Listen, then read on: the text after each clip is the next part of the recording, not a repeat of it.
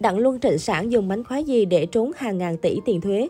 Nam diễn viên Đặng Luân hay hot girl Vi Á, nữ diễn viên Trịnh Sản đều có những mánh khóe riêng để lách thuế thu nhập cá nhân. Tháng 3 năm 2022, làng giải trí hoa ngữ rúng động trước thông tin nam diễn viên Đặng Luân trốn gần 10 triệu đô la Mỹ tiền thuế. Trên Weibo cá nhân, Đặng Luân cho biết anh cảm thấy ân hận, cam kết nộp phạt đầy đủ số tiền 16,6 triệu đô la Mỹ và hứa sửa sai. Dù nhanh chóng nộp tiền phạt, nói lời xin lỗi công chúng, nhưng sự nghiệp của Đặng luôn được cho là đã kết thúc ở tuổi 30 sau gần 10 năm hoạt động nghệ thuật. Nam diễn viên hiện bị gạch tên khỏi nhiều dự án. Các dự án chưa kịp ra mắt của anh cũng đứng trước nguy cơ không thể phát sóng vì nam diễn viên bị cấm sóng trên mọi nền tảng truyền thông Trung Quốc. Số tiền đền bù thiệt hại cho các đối tác của Đặng Luân ước tính lên tới 47 triệu đô la Mỹ. Với việc vướng bê bối trốn thuế, Đặng Luân không còn cơ hội hoạt động trong giới nghệ thuật Trung Quốc trong tương lai. Theo China Daily, giới nghệ sĩ Trung Quốc có thể thu về hàng chục triệu đô la Mỹ hàng năm từ việc đóng phim, tham dự sự kiện, góp mặt trong các show truyền hình, làm gương mặt đại diện cho các nhãn hàng. Và để bảo toàn công sức, họ sẽ tìm nhiều cách thức khác nhau để che giấu nguồn thu nhập cá nhân, trốn thuế.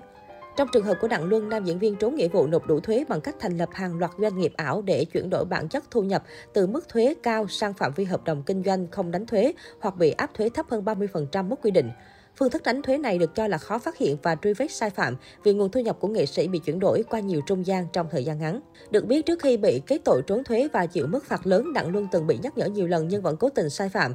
Cách thức trốn thuế của Đặng Luân cũng được Hot Girl Vi Á sử dụng. Tháng 12 năm 2021, Vi Á, một trong những tỷ phú tự thân của Trung Quốc và nữ hoàng livestream của Trung Quốc bị phạt gần 210 triệu đô la Mỹ vì trốn thuế. Vi Á có hơn 120 triệu người theo dõi trên các nền tảng mạng xã hội và có khả năng bán mọi thứ, bao gồm cả tên lửa với giá 40 triệu nhân dân tệ hồi năm 2020.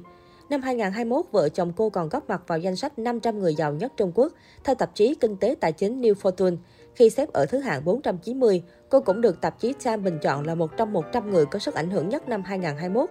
Sau vụ việc, Vi Á bị xóa tên khỏi các nền tảng mạng xã hội Trung Quốc và không thể tiếp tục hoạt động kinh doanh bán hàng quen thuộc. Cơ quan thuế Hàng Châu Trung Quốc cho biết Vi Á mở công ty độc quyền để tận dụng mức thuế thấp hơn 5%, một chiến lược tránh thuế phổ biến trong ngành giải trí Trung Quốc. Vi Á đăng ký thành lập 8 văn phòng đại diện tại Thượng Hải, nhưng các công ty của cô chỉ nằm trên giấy tờ, thực tế không tồn tại bất kỳ hoạt động kinh doanh nào tại khu vực đăng ký kinh doanh. Được biết, trong những năm hoạt động, Vi Á có hàng trăm công ty chuyên về livestream bán hàng trên khắp Trung Quốc. Chỉ trong vòng năm 2019 và 2020, bằng cách thành lập các doanh nghiệp ảo, số tiền trốn thuế của Vi Á lên tới gần 110 triệu đô la Mỹ, cao hơn Đặng Luân gấp 10 lần.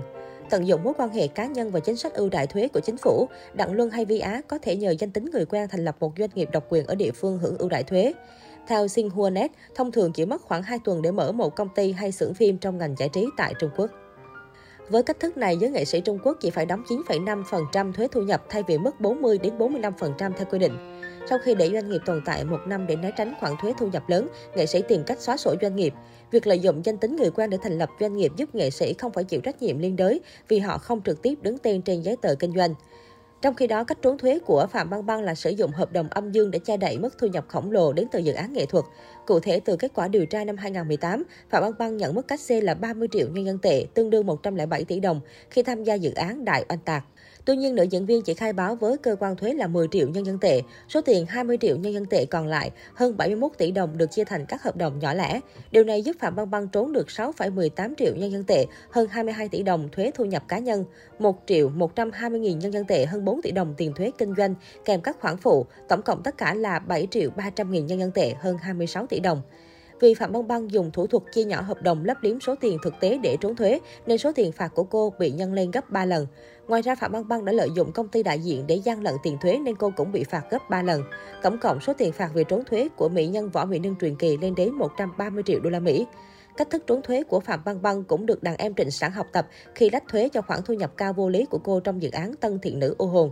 Tháng 8 năm 2021, Trịnh Sản bị kết tội trốn thuế và phải nộp phạt 299 triệu nhân dân tệ, 1.074 tỷ đồng. Nữ diễn viên đã sử dụng hợp đồng âm dương khi đóng phim Tân Thị Nữ U Hồn nhằm chia nhỏ thu nhập, lách việc nộp thuế. Theo Phòng Thanh tra Cục Thuế Thượng Hải Trung Quốc, từ năm 2019 đến năm 2020, Trịnh Sản không khai báo thu nhập cá nhân 191 triệu nhân dân tệ, 686 tỷ đồng, bao gồm tiền cách xê đóng phim Tân Thiện Nữ U Hồn và thu nhập từ các hoạt động nghệ thuật khác. Tổng cộng cô trốn thuế hơn 45 triệu nhân dân tệ, hơn 161 tỷ đồng và nộp thiếu các khoản thuế khác hơn 26 triệu nhân dân tệ, hơn 93 tỷ đồng. Dựa trên quy định của pháp luật Trung Quốc, nữ diễn viên chiến X phải nộp 299 triệu nhân dân tệ, tương đương 1.074 tỷ đồng, gồm tiền thuế phải trả, phí chậm nộp thuế và tiền phạt.